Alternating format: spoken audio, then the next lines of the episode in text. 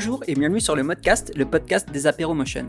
Chaque épisode est une occasion de partir à la rencontre de créatifs pour découvrir leur parcours, leur quotidien et la vision qu'ils ont de leur métier. Dans cet épisode, je m'entretiens avec Delphine Dussou, alias Delcafine. On parle entre autres de ses débuts dans le VJing, de la diversité des supports et formats sur lesquels elle travaille et sur l'appropriation culturelle. Je vous laisse découvrir notre échange. Bonne écoute Hello Delphine Salut Tu vas bien? Oui, ça va très bien. Merci d'avoir euh, accepté notre invitation, c'est trop cool de ta part. Ça fait trop plaisir. Bah ouais, franchement, ça fait plaisir euh, d'être sur le podcast. Toi, tu viens du coup de, du Canada, hein, ça, de Montréal? Euh, alors, je suis française, mais ça fait dix ans que je vis au Canada et cinq ans que je suis entre Paris et Montréal maintenant. Ok. Tu fais souvent le, le déplacement du coup? Ouais, en fait, euh, c'est parti de. À la base, je voulais partir vivre à, à Montréal pour commencer un an en PVT. Puis après, euh, j'ai voulu euh, continuer faire euh, des PVT en Amérique du Sud, etc. Changer chaque année de, bah, de pays. Finalement, ça s'est pas fait.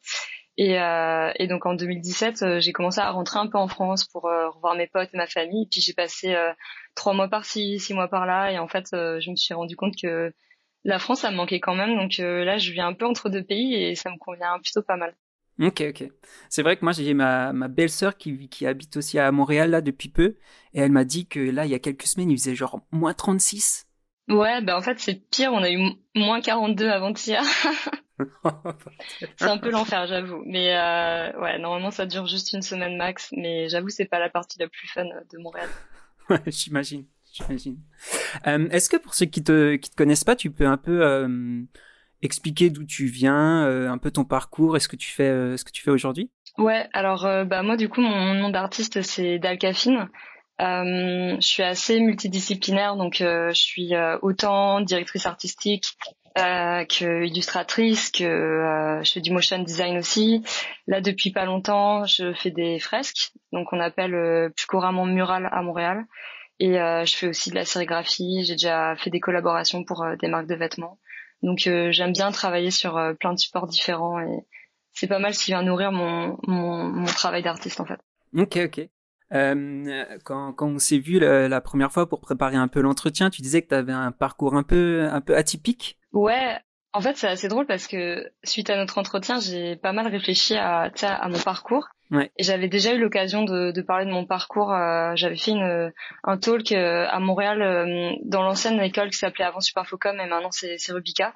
Donc ils nous avaient demandé à des intervenants genre de venir faire euh, de parler de leur travail et c'est vrai que je me suis rendu compte à ce moment-là que j'avais un parcours vraiment atypique parce que ce que je fais aujourd'hui ça ça a beaucoup moins rapport à ce, avec euh, ce que j'ai fait comme étude. Okay. Donc euh, moi j'ai commencé en fait euh, bah, toute petite euh, comme beaucoup de gens euh, j'ai toujours dessiné etc. Mm -hmm. Et en fait quand j'étais petite je voulais être dessinatrice de bande dessinée donc aucun rapport avec ce que je fais aujourd'hui. Ensuite j'ai dévié je voulais faire du cinéma d'animation mais à l'époque tu vois c'était des choses qui étaient vachement moins euh, enfin on pouvait moins faire ça tu vois. Genre l'art était moins mis en avant. On pouvait pas faire une carrière euh, artistique. Mmh. donc euh, c'était assez inimaginable. Mais au final j'ai quand même fait un bac euh, art appliqué donc trois ans. Et ensuite je me suis orientée dans un DMA cinéma d'animation à Roubaix à l'ESAT. Okay. donc là j'ai vraiment appris euh, toute la technique de l'animation image par image, donc vraiment traditionnelle. J'ai fait de la cinématographie aussi, donc j'ai vraiment appris les, les, bah, les rouages un peu du, du, cinéma, comment raconter une histoire, etc.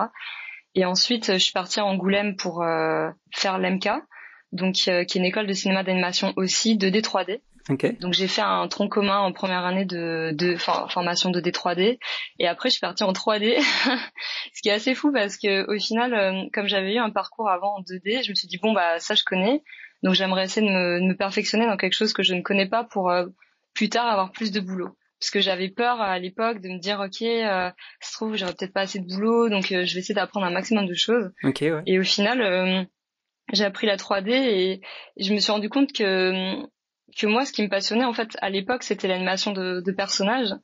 Et en réalité, tu vois, aujourd'hui, je pense que ça, ça a changé avec des softs comme Cinema 4D ou quoi. Tu vois, c'est vachement plus Enfin, c'est vachement plus cool d'apprendre la 3D, mais à l'époque, c'était juste Maya ou 3ds Max. Et euh, du coup, euh, je me suis rendu compte que créer un personnage, le modéliser, faire le rig, euh, faire toute la partie technique, etc., c'était vraiment long. Et puis, moi, je suis quelqu'un qui aime bien les projets rapides, tu sais, qui, qui changent souvent. je suis un peu impatiente comme personne, c'est un peu mon défaut. Donc, je trouvais que c'était pas assez rapide, donc j'ai un peu lâché l'affaire, même si j'ai trouvé que c'était intéressant à apprendre. Je me suis très vite remise dans un parcours euh, de 2D et d'ailleurs mon film de fin d'études euh, est un film totalement en, 2D au final, donc euh, c'est assez Ok. ouais, c'est vrai que la, la, 3D, ça inclut vraiment tellement de paramètres techniques, surtout très techniques, et c'est parfois lourd à construire, quoi. Ouais, ça rentre comme tu le veux, quoi. Et en fait, je connais plein de gens autour de moi qui font de la 3D, mais ils font pas spécialement de l'animation de, de, personnages. Donc, j'ai l'impression qu'en 3D, on est capable de, de faire un, un rendu euh, plutôt abstrait, assez cool, ou avec des belles lights pour, pour des objets. Mais dès qu'on passe à de l'animation de personnages, là, tout de suite, ça devient compliqué. Mm. Et euh, donc, c'est là où je me suis rendu compte de la limite de la 3D, que parfois, ça pouvait prendre des mois avant de finir un personnage, de pouvoir le riguer. Et là, je me suis dit, franchement, je crois que c'est pas pour moi, c'est beaucoup trop long. Même si je trouve ça cool au final, tu vois, genre, je suis fan des films Pixar, euh, ça a bercé toute mon enfance, je trouve ça incroyable, mais, mais c'est pas pour moi. Ok, ok. Bah, même, euh, même en 2D, à animer euh, des personnages, c'est, je pense, l'un des trucs les plus durs à faire, quoi, pour que ça, pour que ça soit réaliste, entre gros guillemets, quoi, pour que ça, pour que ça rende fluide, en tout cas, les, les mouvements. Donc, j'imagine même pas en 3D, quoi. Ouais, voilà c'est clair. euh, ouais, toi, tu le disais, tu, tu, diversifies beaucoup tes, tes supports de, de création. C'est important pour toi, cette euh, diversification ouais, ouais, alors c'est ça qui est complètement fou, c'est que en fait, quand j'étais en, en études, euh, encore une fois, tu vois, on n'avait pas beaucoup d'alternatives de, de métiers. Et euh, quand j'étais en animation 2D, bah, les profs, euh, ils attendaient de nous qu'on soit beaucoup euh, réalisateurs de films, euh, animateurs sur des longs métrages ou des courts métrages. C'était un peu les seules solutions qu'on nous proposait à la sortie de, de l'école. Et en fait, euh, en DMA euh, à Roubaix, j'ai rencontré une fille qui s'appelle Lou Blaster et qui était plus jeune que moi et qui, elle, en fait, a commencé à faire du vidging assez tôt, tu vois, en 2000, 2011, 2010. Et c'est là où en fait j'ai pris conscience qu'on pouvait utiliser l'animation à d'autres fins que pour du court métrage ou des choses un peu plus traditionnelles. Et elle m'a vachement inspirée et au final on, on est parti euh, sur un, un, un, crew de VJ toutes les deux qui s'appelle Baby Blaster. Et euh, du coup j'ai commencé à faire euh, mon, bah, mes premiers gigs, mes premières gigs de VJ en 2012 avec elle. Et là ça a été un peu une révélation parce que en fait moi mes, mes références viennent beaucoup de quand j'étais petite, énormément du clip animé, enfin du, bah, du clip et du clip animé notamment Michel Gondry, tu vois, enfin qui m'a beaucoup euh, inspiré, euh, Mister Oiseau, tu vois, avec tous ces mhm. clips. Enfin, je, je, mangeais des clips euh, à la pelle quand j'étais petite, et ça m'a beaucoup inspiré. Et je crois qu'au fond de moi, j'avais toujours, je me, je me, suis toujours dit, ok, je veux trop bosser genre dans la musique, mais sans être musicienne, donc plutôt pour faire l'image. Et en fait, c'est là où, au final, quand je suis arrivée à Montréal, je pensais pouvoir travailler dans des studios d'animation 2D, à faire euh, du character design des personnages, de l'animation sous, sous, Flash, euh, etc. Et en fait, il n'y avait pas ça. Et donc là, je me suis un peu euh, rendu compte que bon, bah, fallait que je trouve une alternative à mon métier parce qu'il y avait vraiment pas beaucoup de studios qui faisaient ça.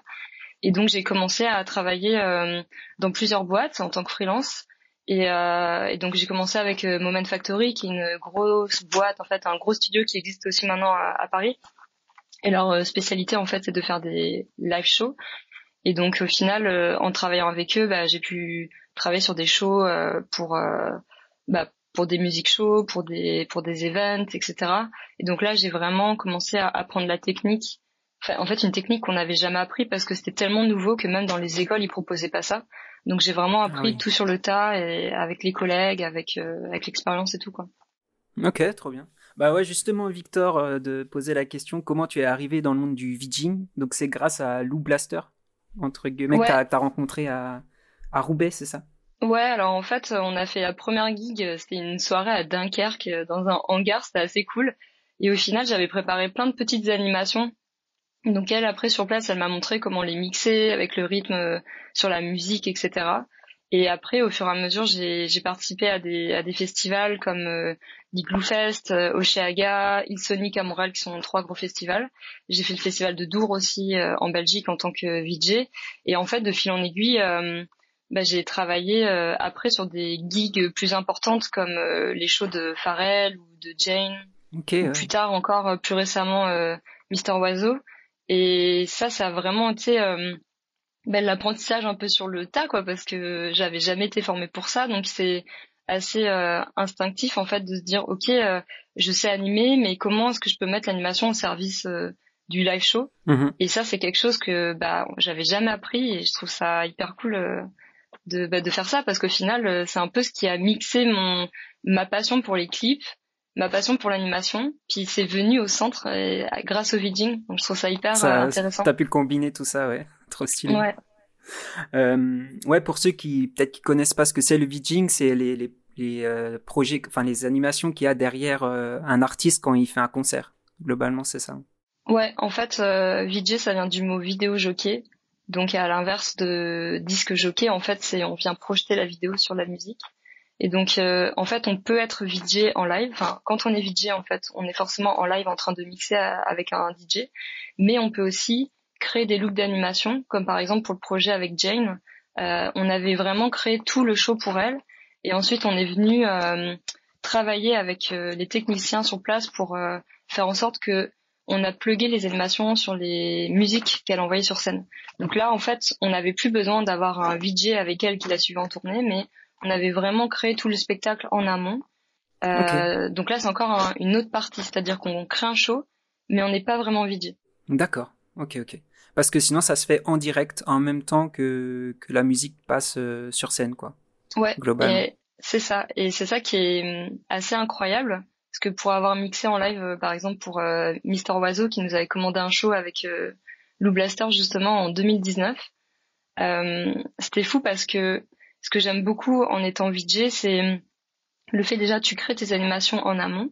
Donc tu vas réfléchir au beat, tu vas réfléchir à, enfin, à un climax, c'est-à-dire qu'il faut toujours construire son show bah, par rapport aux musiques, mais aussi au début, tu sais, tu vas doucement, plus tu avances dans la progression du show, plus il faut que l'intensité, elle se ressente. Mm. Et ensuite, tu finis par, par la totale. Et, et c'était fou parce que quand tu penses ça en amont, que tu penses euh, euh, toutes les images que tu peux faire sur telle chanson et que tu viens les mixer en live avec la foule, avec le, ressenti de la foule qui, qui, hurle et tout, même si elle hurle pour la personne, euh, bah pour euh, Mister Oiseau par exemple, tu sens aussi que en tant que VJ, tu viens euh, avoir un impact aussi sur le show parce que les gens ils en prennent plein la vue aussi grâce au visuel. Et en fait, ce sentiment-là que tu as de mixer en live sur des musiques que tu adores, parce que moi, Mister Oiseau, j'étais genre trop fan depuis que j'ai 10 ans, ça a été enfin tellement cool et c'est un de mes meilleurs shows que j'ai fait. En plus, c'était la c'est la finale à Dour sur la grosse scène et c'était l'ambiance était incroyable et, et ce feeling là en fait, t'as l'impression que t'accompagnes le bah, le DJ et c'est c'est fou en fait, c'est complètement incroyable. Mmh, ouais. Moi, j'imaginais toujours ça comme, euh, bah, comme tu l'aurais fait pour, enfin, comme tu l'as fait pour Jane, où c'était vraiment préenregistré, enfin, que tout était fait à l'avance. Bon, il y a forcément du travail qui est fait en, amont, mais je ne savais pas du tout que ça pouvait aussi euh, aussi se faire euh, en live et que tu assemblais après tes tes animations comme tu le voulais sur le sur la musique quoi. C'est fou. Alors en fait ou, euh, alors je me trompe. Ouais, dis-moi. En fait, je pense que ça dépend de l'artiste. Si l'artiste est comme Jane, une personne qui est pas DJ au final, très souvent les, les shows vont être préenregistrés puis être montés dans Ableton par exemple ils vont être synchronisés en fait avec avec la musique. Euh, mais si c'est des DJ, donc là comme Mister Oiseau, tu vas prendre je sais pas n'importe quel DJ, euh, Tisto ou je sais pas qui, bah très souvent ça va être euh, ça va être euh, des VJ live, enfin un VJ set live, parce que justement bah, le DJ, on va dire qu'un chanteur il va suivre à la lettre les chansons qu'il doit jouer parce qu'il a des musiciens etc. Alors qu'un DJ parfois il peut un peu plus partir sur des musiques laisser une track durer un peu plus longtemps. Donc en fait, le côté malléable, tu l'as aussi avec un VJ alors que tu l'as pas dans un show euh, qui est déjà préenregistré quoi. Ouais, c'est plus spontané quoi, euh, selon l'envie du, du moment euh, du du DJ en question quoi. OK. Ouais. Trop bien. Voilà. Et comment on passe de fan ouais de de Mister Oiseau à travailler avec lui d'un coup, ça doit être un sentiment de, de ouf. Ouais, c'était c'était fou. En plus, je crois que c'était le jour, enfin, c'était la veille de mes 30 ans, un truc comme ça. Et euh, et enfin, c'était fou parce que tu vois, euh, je repensais à la petite fille que j'étais à 10 ans, qui était archi fan de, de Mister Oiseau. J'avais j'avais la peluche Flatteric et tout là. Et euh, et au final, euh, j'avais mixé en fait pour lui à Dour en 2018, mais on n'était pas ses VJ officiels et quand on m'avait dit ok tu vas mixer pour Mister Oiseau j'ai fait oh, ok je vais lui faire euh, genre euh, bah, des visuels et tout et en fait je voulais trop qu'il me remarque parce que je me suis dit attends je mixe pour Mister Oiseau c'est obligé je lui fais des visuels enfin personnalisés donc je me suis pris un trois jours gratos euh, à faire ça. Et en fait son manager bah, nous a repéré quoi. Et, et, en gros, il m'a, il m'a contacté, il m'a dit, ouais, est-ce que c'est toi qui as fait genre les VJ, enfin le, bah, le set à Dour en 2018 J'ai fait oui. Fait ok euh, est-ce que t'es chaud genre de, de bosser sur la bah, sur le Dour 2019 et puis potentiellement après plus tard euh, sur la tournée quoi? Et là j'étais en mode gros oui quoi parce que c'est juste un problème parce qu'en plus Quentin Dupieux il a un univers tellement propre à lui que t'as hum, enfin il y, a tellement d'images à récupérer tu vois tout le côté analogue années 90 euh, vieux ordinateurs vieille TV enfin ça c'est quelque chose qui me parle tu vois moi je fais partie de la génération des gens qui ont grandi en 90 donc forcément, ça me parle. Forcément, j'ai des codes. Et donc euh, quand on m'a dit ça, bah moi j'ai tout de suite imaginé une genre une DA euh, vis-à-vis de ça. On lui a présenté, il a il a trop aimé. Et donc euh, voilà, en fait ça s'est fait comme ça. Et même les animations, il y a eu zéro retake, il a grave kiffé. Et puis en fait son manager et lui ont découvert en live l'entièreté du show qu'ils avaient pas vu. Et, et à la fin du show, son manager il est venu voir, elle a fait ah ouais, euh, chapeau la petite quoi, parce que en fait on s'attendait pas à ça, tu vois. Et du coup moi j'étais ah bah ouais, mais tu crois que je vais faire ça à moitié? Enfin, tu sais moi quand je me lance dans dans quelque chose, j'ai envie de le faire à fond. Donc c'était obligé, en plus à Dour, que je fasse un truc euh, à la hauteur de bah, de ce que j'espérais quoi. Donc j'étais trop contente. Punaise, ouf, ouf. Et tu l'as suivi alors après en tournée? Alors j'aurais dû, mais euh, on avait une date de prévue pour le 15 avril 2020. Puis il y a eu le Covid qui est arrivé je devais le suivre en tournée en Belgique, euh, en Bretagne. Il y avait un truc à Lyon, je crois, et en Suisse. Puis en fait, euh, au début, on s'est dit bon, bah le Covid ça a duré euh, trois semaines, un mois, puis en fait, mm. ça a duré tout le temps. Et donc, bah en fait, Quentin, il s'est plutôt focus sur ses films. Puis là, il a à fond dans ses films. Il en fait je sais pas combien à l'année. Et donc, je pense qu'il a laissé, enfin, il a un peu mis ça de côté en ce moment et donc bah je sais pas si un jour euh, ça restart euh, j'aimerais trop refaire euh, le show parce que on a tellement créé d'images et j'ai tellement créé une narration tout ça que c'est comme un peu dommage de se dire que t'as créé tout ça pour juste un show j'avais vraiment envie de, de, le reproduire encore et encore quoi ouais tu m'étonnes tu m'étonnes et du coup t'es aussi fan de ces films ouais. ouais. bah ouais franchement ça on a un peu un truc avec ma mère c'est à chaque fois que je rentre voir ma famille euh, avec ma mère, on va voir le dernier Quentin Dupieux. Et c'est un peu là, ouais, c'est c'est un peu euh, notre truc et et ouais, je trouve ça assez marrant quoi. C'est hyper absurde. Je dirais pas que tous les films euh, sont à, la même hauteur, mais je trouve que ces derniers films sont vraiment assez fous. Genre, bah, le dernier en date que j'ai vu à Noël, c'est Fumer fait tousser. Il est, c'est à chaque fois c'est c'est des ovnis. C'est ça que j'aime bien avec son travail, c'est que j'aime bien les gens qui s'assument dans leur côté ovni, dans leur euh, dans leur côté artistique, tu vois. Et lui, mm. il s'assume complètement et, j'adore en fait euh, le personnage et je trouve ça assez loufoque quoi. Ouais, tu sens qu'il a pas de limite quoi. Il, quand, enfin, quand il a une idée, quand il veut faire quelque chose, il va y aller et puis euh, il se pose pas de trop de questions, j'ai l'impression. c'est clair. Ah, je, je, crois que c'est Quentin ouais qui a réalisé le film où je sais pas si tu l'as vu où il c'est un couple qui qui aménage dans une maison et genre à la cave, il y a euh, une trappe et genre quand tu passes par la trappe, euh, bon je vais pas dire ce qui se passe, mais, euh, mais il était assez fou ce film. Enfin je m'attendais pas du tout à ça, je connaissais pas de ouf le, le personnage.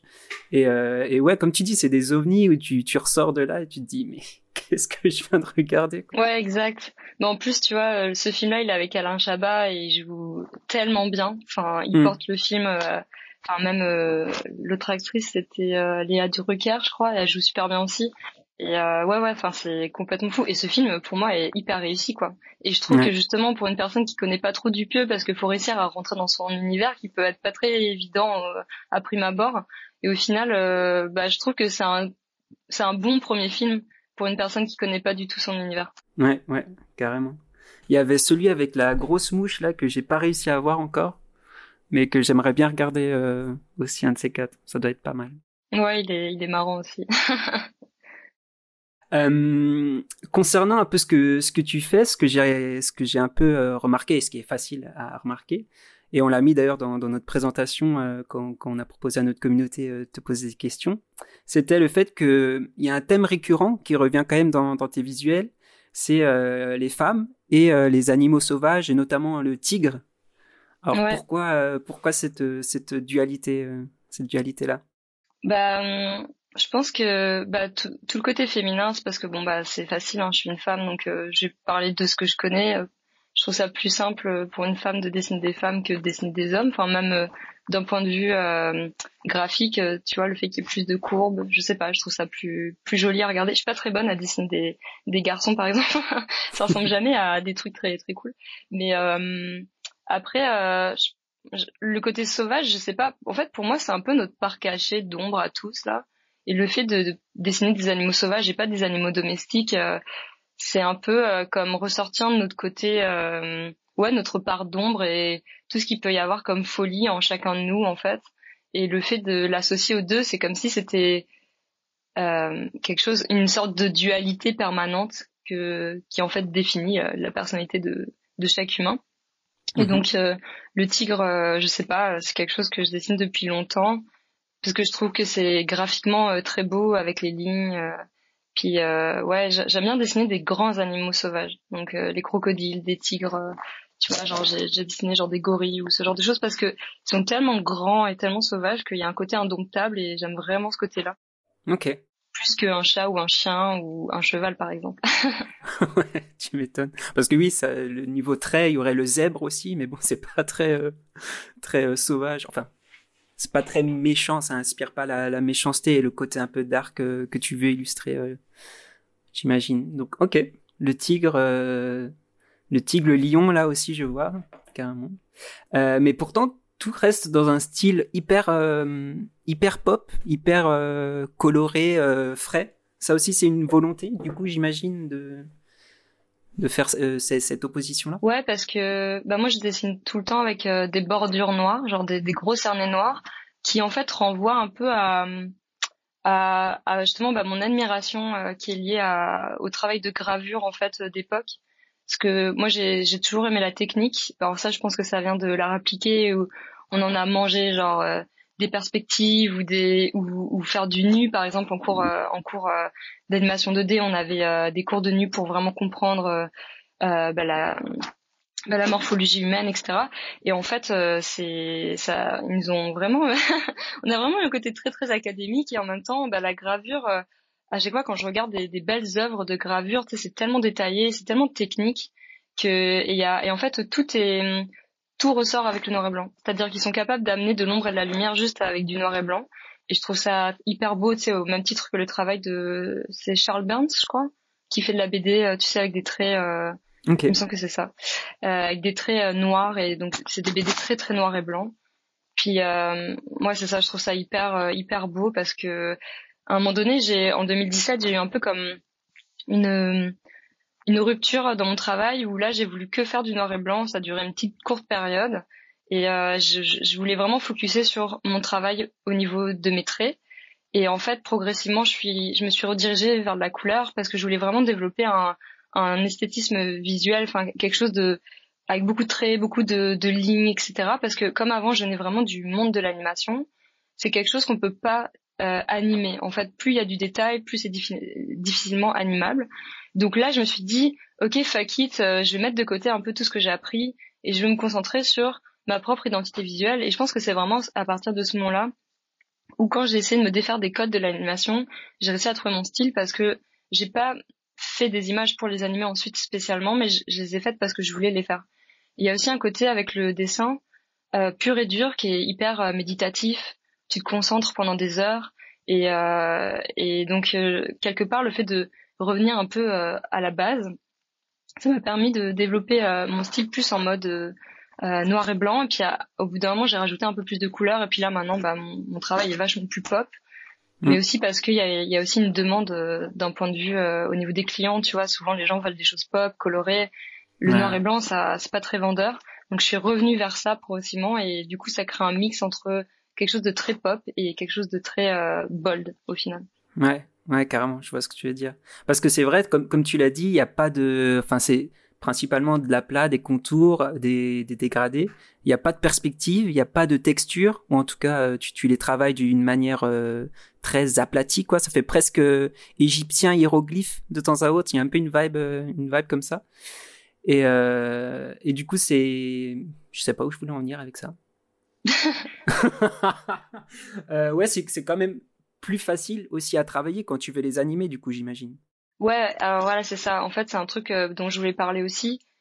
C'est que du coup, j'ai eu cette phase-là avant animation pure et dure. Donc, quand on faisait du caractère design, il fallait que ça soit animable. C'était ça le, le truc. Ensuite, j'ai comme un peu coupé l'animation. Je me suis dit, ok, là, je vais me concentrer plutôt sur ma partie illustration pour développer mon style.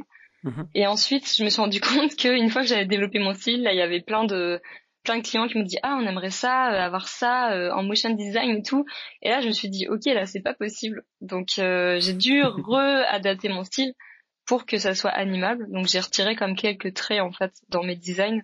Parce qu'à un moment donné en fait je me suis rendu compte que comme je suis multidisciplinaire mes illustrations peuvent autant aller pour des murales que pour du motion design donc il faut que je m'adapte.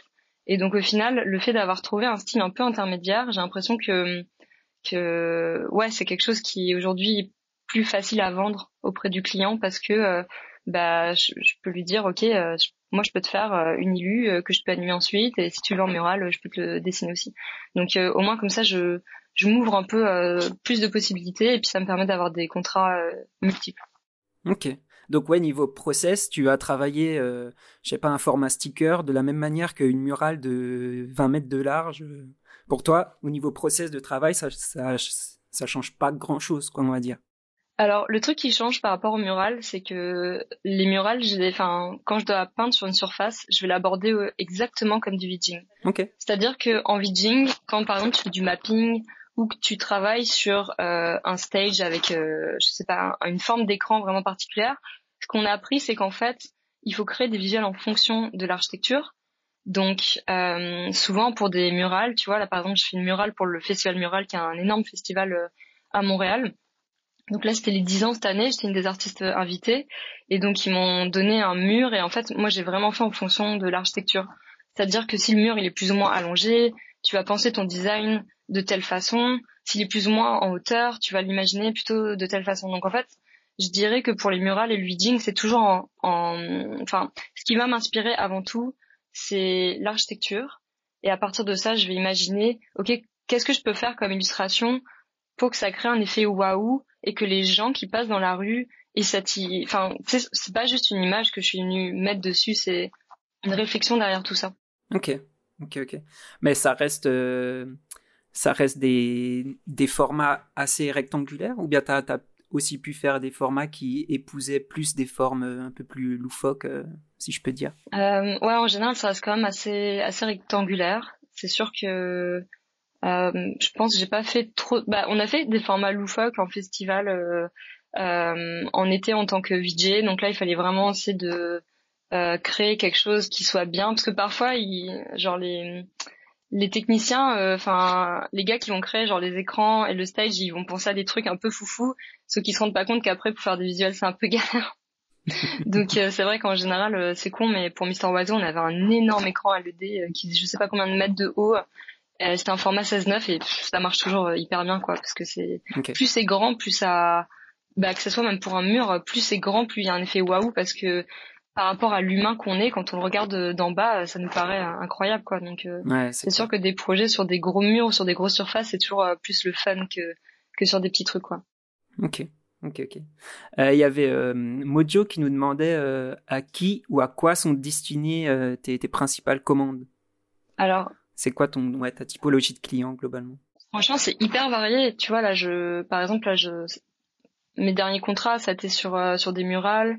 Euh, là, par exemple, j'ai des demandes d'affiches de festivals qui commencent à, arriver pour 2023.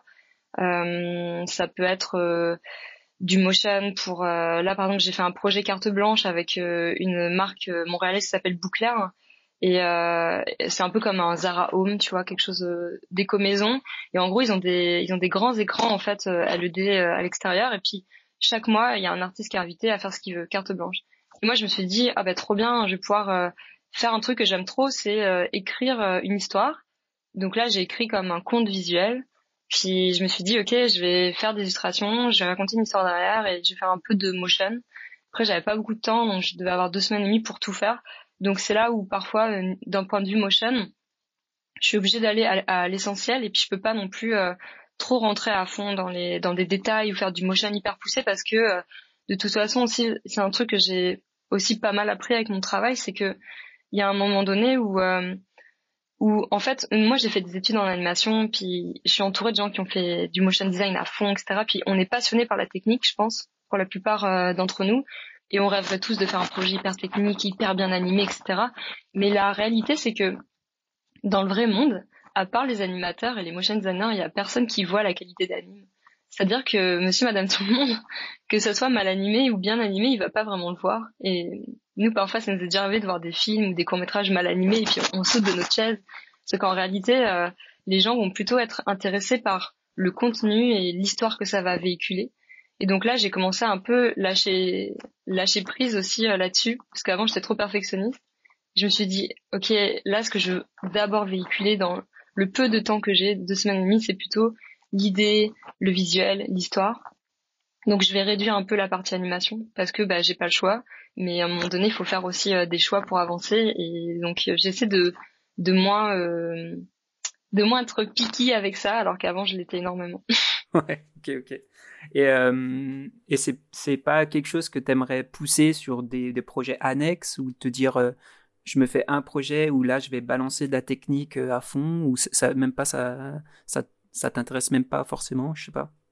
Comment tu, bah. tu vois ce, ce rapport à l'animation ouais? En vrai, je pense que j'aimerais bien, mais hum, la réalité, c'est que je suis tout le temps overbookée dans mon travail.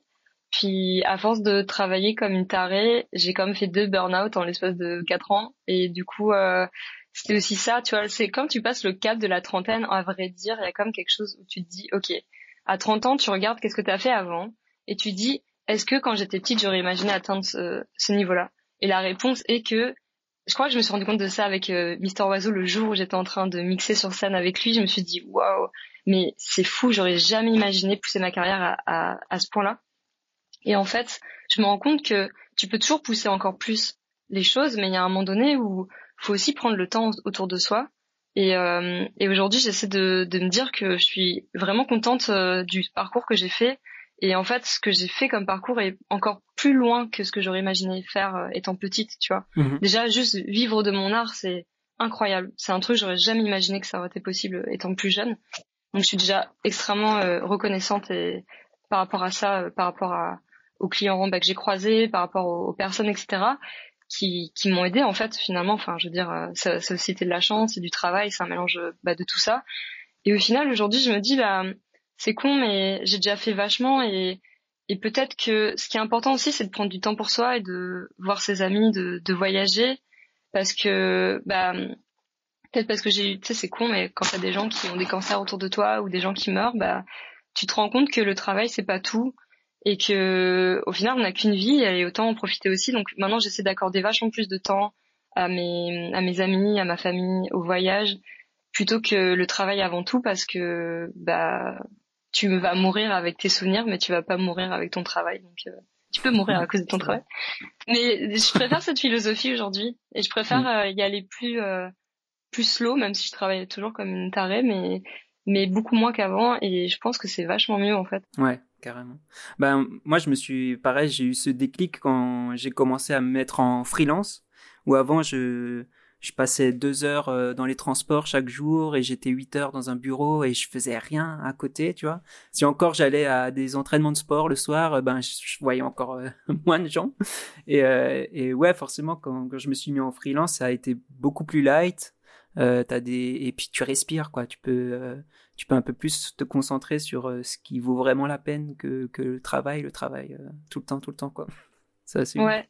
Mais après, le, le problème aussi du freelance, c'est que comme on n'a pas de, de, cadre, on peut très bien travailler le week-end ou le soir tard. Donc ça peut être aussi à double tranchant. Et euh, puis tu vois, en 2018, c'est quand j'ai fait un premier burn-out là, où j'ai pas pu bosser pendant deux semaines après. Enfin, on était tous HS. puis en fait, c'est parce que j'avais tellement de projets cool qui sont arrivés en même temps que je, savais que je pouvais pas dire non parce que je savais que chacun des projets que j'avais dans ce laps de temps allait en fait avoir un impact sur ma carrière et je savais que j'allais être fatiguée, tu vois, mais je l'ai quand même fait. Mais après, quelque part, je regrette pas parce que ça m'a tellement poussé après euh, ces, ces projets-là que je vois euh, l'impact que ça a, eu. Mais c'est vrai qu'avec du recul, tu te dis, ouais, après j'étais tellement fatiguée, euh, c'est un truc de fou, quoi. Enfin. Mmh. Ouais, ouais, je vois ce que tu veux dire. Mais ce que, je trouve, ce que je trouve ouf aussi avec tes projets, c'est que j'ai pas l'impression que tu vends quelque chose, tu vois. Comme nous, on ferait des vidéos sur tel service euh, bancaire ou bien telle euh, paire de lunettes euh, magnifique, tu vois, je sais pas. Mais toi, tu, enfin, via le visuel, tu, tu, tu vends rien globalement, j'ai l'impression. Ben ouais, après, tu vois, même quand je travaille pour des marques, bah, en tout cas, j'essaie toujours de, de, garder mon, bah, mon style. Tu vois, maintenant, je peux, je, travaille plus en fait pour des clients qui me proposent un autre style. Mmh Et ça, c'est la condition sine qua non pour que je puisse bosser avec quelqu'un mais je sais pas j'essaie de ouais de, de garder ça et j'espère euh, garder un peu de fraîcheur euh, dans mon travail pour euh, garder mon identité et pas non plus être écrasé par par la marque aussi. C'est important de parfois savoir se défendre. Alors maintenant j'ai la chance j'ai des agents aussi qui me représentent à Montréal. Donc eux c'est cool pour, pour, pour me faire défendre auprès des clients. Mais et puis après il y a aussi le côté en Amérique du Nord on est plus sur l'écoute euh, des, bah, des limites des autres. Donc euh, les clients vont moins forcer qu'en Europe, je trouve. Ah oui, Et donc vont beaucoup plus être à l'écoute en fait euh, de l'artiste. Et alors que je sais qu'en France, ouais, il y a beaucoup plus de pression, je pense. Et donc un peu moins d'écoute sur les artistes et les clients vont essayer de te mettre la pression un peu mentale sur toi. J'ai déjà eu ça et franchement ça m'a un peu choqué parce que je vois cette différence de mentalité entre les deux continents et c'est pour ça que hum, j'essaie de plus en plus travailler avec l'Amérique du Nord et potentiellement un peu moins avec la France parce que j'ai pas eu des expériences très agréables euh, l'année dernière et ça m'a un peu surprise d'ailleurs. Ok, d'accord. Ouais, bah vaut mieux éviter, ouais, effectivement, ce genre de client là un peu toxique, euh, c'est c'est pas ouf pour euh, la santé, la santé globalement. Est-ce que moi j'aimerais bien connaître ta définition de d'un artiste. Pour toi, c'est quoi c'est quoi un artiste? Est-ce que ça a une définition vraiment? Comment tu vois ça? Alors euh, pour moi, c'est essayer de moi la façon dont, dont je le vois, c'est comment transmettre. Enfin, c'est très personnel, hein, mais comment transmettre mes, mes émotions à travers l'art. C'est-à-dire que tu vois, pour moi, un artiste, c'est quelqu'un, bon, c'est peut-être un peu cliché, hein, ce que je veux dire, mais il y a les techniciens et il y a les artistes. Pour moi, c'est deux choses différentes. Euh, C'est-à-dire que les artistes, ils vont avoir peut-être plus de facilité à parler de leurs émotions et de essayer de faire transparaître leurs émotions ou leurs émotions vont les inspirer dans, dans l'art, dans leur forme d'art qu'ils vont pratiquer. Alors qu'un technicien va être plutôt au service de quelqu'un. Tu vois, par exemple, au service d'une marque ou d'un client ou, euh, ou d'une demande vraiment euh, spécifique et va plutôt travailler la technique. Peut-être que le côté personnel, peut-être qu'un artiste va amener en, dans son travail un aspect plus personnel qu'un technicien.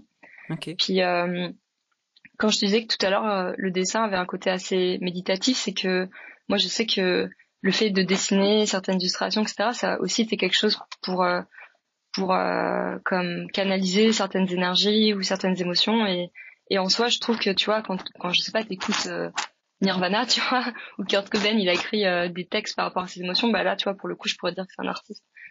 Parce qu'il transmet euh, des émotions, alors que t'as aussi des artistes musicaux qui vont te chanter des trucs où les paroles ne veulent rien dire, où c'est creux. Pour moi, ça, c'est pas vraiment être un artiste, c'est vraiment quand t'arrives à faire transparaître ça. Mais après, c'est très personnel, je pense que chacun a sa propre définition de, bah, de l'artiste, quoi. Ok. Non, mais c'est intéressant de voir, euh, de voir cet aspect-là. En tout cas, c'est vrai que moi, j'ai, enfin, je pense euh, naïvement, j'aurais pensé quelqu'un qui, enfin, j'aurais rapporté ça au fait de vivre de son art, tu vois. Mais c'est peut-être trop, euh, trop simpliste de le voir comme ça. Donc c'est, mais c'est intéressant de voir ton, ton point de vue. J'aurais pas pensé mettre ça en perspective. Je pense que tu peux être un artiste boulanger, par exemple. Tu vois, tu peux euh, transmettre euh, ta passion dans la boulangerie, faire des trucs. Enfin, toi, je pense que l'art, en fait, au final, il, il est, c'est assez propre à chacun. il peut, il peut euh, évoluer dans n'importe quelle sphère de la société. C'est juste que y a des gens, ils ont un côté un peu plus artiste et puis ils peuvent amener dans leur métier cette part d'art, tu vois, cette part de créativité en fait. Ok. Euh, qui est un métier pas du tout créatif. Enfin, c'est boulanger en soi, tu vas te dire c'est pas très créatif, mais tu peux apporter de la créativité, faire ressortir un côté un peu plus euh, émotionnel, par exemple avec de la avec de la nourriture, tu vois, avec euh, que, mm. enfin voilà, je sais pas. Après, on les appelle des artisans aussi. Donc, euh, ça se trouve, c'est, lié, tu vois. exact. Je pense pas, mais bon, on va faire ce rapprochement-là, quoi. euh, il y a, ouais, donc, euh, par rapport à la musique, je voudrais revenir, euh, je voudrais revenir là-dessus. Donc, t'avais, t'as travaillé avec, avec Quentin Dupieux. Et j'ai vu, t'as fait plusieurs clips aussi pour, pour Jane. Comment ça s'est passé avec Jane? Est-ce que tu étais en contact direct euh, ou pas? Alors avec Jen, c'est assez drôle. Ça, je pense, c'est vraiment le côté Nord-Amérique qui m'a aidé. C'est-à-dire qu'en 2016, j'étais en fait euh, chez un pote et on a regardé euh, Jane qui passait sur le quotidien. Enfin, sur, sur le petit journal, je crois, genre à l'époque. Et on a regardé, elle avait pas de visuel super fou sur scène. Et avec mon pote, on s'est dit, il me dit, mais c'est fou, ton, ton style marcherait trop bien avec Jane. Vas-y, envoie-lui un mail. Donc là, je sais pas comment je fais, mais je trouve euh, le contact de son manager. Et je lui ai envoyé un mail en disant bah ok, euh, à l'époque j'avais déjà bossé pour Pharrell et pour euh, Major Lazare. Et je lui ai bah voilà, je suis française à Montréal, ça c'est mon portfolio, j'ai déjà fait des, des visuels pour tel artiste, j'aimerais trop collaborer avec Jane, c'est trop bien ce qu'elle fait en musique et tout. Enfin je pense que ça pourrait être un bon fit. Et voilà, j'ai envoyé la bouteille à la mer, mais franchement j'y croyais pas trop et tout. Et au final, 24 heures après même pas, il me répond ok, euh, donne-moi ton numéro, de téléphone, je t'appelle. Trop surprise et tout. Puis ouais, enfin c'était 2016, c'était à longtemps et au final, euh, bah là on s'appelle et il fait ok. Donc moi je lui dis direct, bah moi je bossais sur le show, tu vois. Et comme un bon Français qui se respecte, il a dit ouais ouais attention minute papillon. Euh, doucement, euh, on va d'abord te faire commencer par autre chose, tu vois. En Amérique du Nord, ils font tellement confiance que c'est comme ah ok, t'es motivé, vas-y, je te donne ta chance. En France, c'est attends, euh, on sait pas euh, qu'est-ce que tu vaux, euh, même si t'as une bande démo et un portfolio, euh, on sait pas, tu vois. Donc avant de faire confiance en France, ça prend une étape quand même. Et donc ok, donc là, il, donc là, Sony Music me contacte pour faire une lyrics vidéo de Makeba avant que le clip sorte. En attendant que le clip sorte, en fait, ils aiment bien faire des lyrics vidéo. comme ça, ça permet de d'avoir un visuel qui sort sur YouTube. Et donc au final, j'ai commencé à faire la lyrics vidéo de Makeba et donc euh, j'ai posé comme une tarée parce que je crois que j'avais un truc comme quatre jours pour le faire. Ah ouais. Alors que le truc, je sais pas, dure cinq minutes quoi. Il fallait que je sois créative, que je crée un mood board, que je crée un univers visuel, que enfin puis que bah, que je fasse le motion, que je fasse l'export, que je fasse tout ça. Et en fait, j'avais quatre jours donc j'ai pas dormi. Et, euh, et j'ai rendu le projet et en fait euh, le résultat, enfin Sony Music était trop content et en fait, ça a trop bien marché. Ils étaient trop trop contents. Euh, et au final, euh, là, il a vu de, quoi j'étais capable. Et donc, il m'a dit, ok, bah, vas-y, euh, on est chaud pour vous, bah, pour te confier le, bah, le, bah, le spectacle de 2017. Donc là, j'ai fait ok. Donc j'ai monté une équipe à Montréal. Et en fait, c'est là où on a commencé à travailler sur le show. On était euh, trois motions en tout, enfin incluant moi et, euh, et un chargé de production et puis euh, on pouvait pas être plus parce que question budget on n'avait pas assez et, euh, et en fait donc voilà donc on a travaillé sur le show pendant un mois pile. Ensuite on est parti en France avec un de mes collègues et on a fait euh, ce qu'on appelle l'intégration, c'est-à-dire que on part intégrer en fait avec l'artiste euh, au sein d'une résidence les visuels. Donc c'est-à-dire que Jane, elle, elle s'entraînait sur euh, sur son spectacle avec ses musiciens, puis nous, à chaque fois, on, on, on peaufinait un peu genre les chansons par rapport à, à ce qu'elle voulait, on faisait des retakes et en même temps on regardait pendant les répètes euh, ce qu'on avait fait, genre les changements. Et puis c'était vraiment, c'était là pendant dix jours, on a fait une résidence à Reims, une résidence à euh, Amnéville dans le nord de la France. Et en gros pendant dix jours tu travailles un peu main dans la main et tu fais en sorte de finir le, bah, le projet. C'est-à-dire qu'avant de partir, tu fais 75% et sur place, tu finis les 25%, mais bon, euh, parce que dans les intégrations, tu dors jamais. Hein, tu fais que bosser, tu bosses jusqu'à 3 heures du matin. On avait des rendus qui nous prenaient euh, tellement longtemps, fallait qu'on vérifie que genre After Effects euh, ne crachait pas. Et du coup, c'est beaucoup de stress, mais en même temps, t'es dans l'adrénaline, tu vois, t'es dans l'avant-show, l'avant-spectacle, donc tu il y a tout un côté où c'est un peu tout le monde est à fond là, et, et ça, pareil, c'est hyper fatigant, mais c'est des super bons souvenirs et des expériences qui te forment quoi. Et c'est un peu comme une colonie de vacances tu vois tu reviens t'es es comme comme un fou quoi. Ok ouais. et est-ce qu'il y a des il y avait des parties un peu chorégraphiées avec euh, avec le VJing justement où il y avait une sorte de ouais de synchronisation avec des mouvements qu'elle pouvait faire sur scène ou des trucs comme ça? Alors pour Jane non. Parce que pour le coup elle avait pas de chorégraphie dans le sens où en fait euh, elle travaillait, en tout cas avant, avec son premier album, elle travaillait beaucoup avec un enregistreur. Donc, ça, je sais pas c'est quoi le terme en, musique, mais en gros, elle avait une, sorte de, petite boîte qui enregistrait euh, des sons. Et donc, en fait, euh, avec ça, elle, euh, elle avait un piano qui était en fait un grand contrôleur MIDI et dans lequel, en fait, elle envoyait ses loops. Donc, c'est loop musical. Donc quand tu appuyé sur euh, une touche, ça envoyait tel loop musical pour Makeba. Genre t'avais le verso, le, le, le verse 1, le verse 2, le le euh, comment chorus, c'est quoi le nom en français? Le refrain. Le refrain. Et donc en fait, nous on, on, se calait en fait sur ces 30 secondes et 20 secondes de euh, bah, de verse ou genre etc. pour okay. en fait créer genre des animations. Puis quelque part c'était elle qui faisait genre le mouvement d'appui pour changer la musique. Donc ça envoyait en fait la loupe d'animation qui était affiliée euh, à la loupe musicale. Donc, comme elle était fixe, quelque part, elle pouvait pas faire de chorégraphie. Mais, euh, mais voilà. Ok, cool. Trop, trop intéressant. Euh, et pour toi, c'est important d'aimer d'aimer la musique de l'artiste pour pouvoir travailler avec lui, pour lui. c'est important? Alors, je te dirais à 100%. Enfin, en tout cas, personnellement, ça m'est déjà arrivé justement euh, que par exemple Sony Music me rappelle pour euh, des artistes français genre Benabar ou ce genre de personnes. Et en fait j'ai dit non parce que je n'aime pas la musique. Donc pour moi c'est impossible de travailler pour un artiste musical dont j'apprécie pas le, le, travail parce que euh, en fait moi je fais de la synesthésie. C'est-à-dire que j'ai tendance à avoir les chiffres d'une telle couleur les mois et les dates. Donc je retiens très bien les dates parce que dans ma tête, j'ai tendance à tout associer avec des avec des nuanciers de couleurs.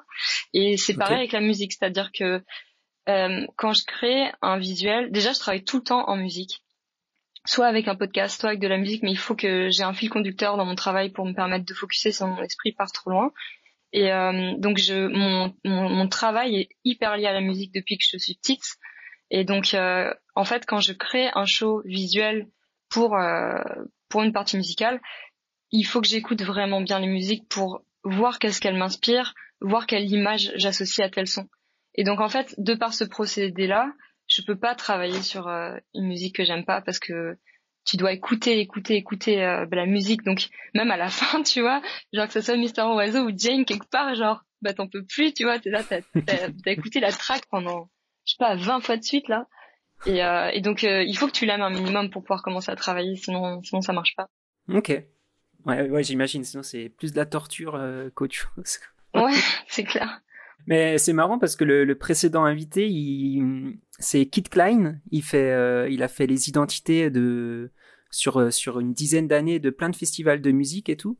Et du coup, il nous a expliqué un peu son rapport à la musique euh, dans son travail et, là de voir un peu le, tien aussi, vu que tu as travaillé sur euh, sur plusieurs projets musicaux, c'est intéressant de de voir bah ouais comment euh, comment vous travaillez cet aspect avec la musique que toi tu tu peux pas enfin tu travailles toujours avec de la musique dans les oreilles ou quelque chose et tout. C'est trop intéressant de de voir ça. je suis juste avant le l'enregistrement là, je suis passé voir sur sur tes shops et il y a marqué, euh, notamment sur Etsy, euh, voyager, euh, revenir très vite. Est-ce ah que le ouais. Est-ce que le voyage pour toi c'est c'est quelque chose qui prend une grande place dans ta vie du coup? Euh, Ouais, parce que ouais parce que quelque part en fait j'ai j'ai enfin j'ai pas mal de chance quelque part dans mon enfance pas que j'ai beaucoup voyagé dans mon enfance mais ma mère nous avait vachement ouvert sur sur le monde c'est-à-dire que elle avait des, des magazines géo euh, comme ça. Enfin, ma, ma, mère est espagnole, par exemple. Donc, il y avait aussi une ouverture sur le monde hispanique. Donc, euh, ma mère était vraiment passionnée d'Amérique du Sud. Donc, euh, j'ai toujours vu beaucoup d'images de d'ailleurs tu vois d'Amérique du Sud ou de, ou de travaux sur euh, sur des tissus faits en Asie etc et donc euh, même au sein d'expo tu vois euh, ma mère nous a quand même ramené voir beaucoup beaucoup d'expositions. Tu vois j'ai vu l'expo Basquiat en 97 alors que j'avais 10 ans quoi. Enfin tu vois c'est comme fou. Enfin j'avais moins de 10 ans. Et et en fait c'est beaucoup de choses qui m'ont ouvert sur le monde.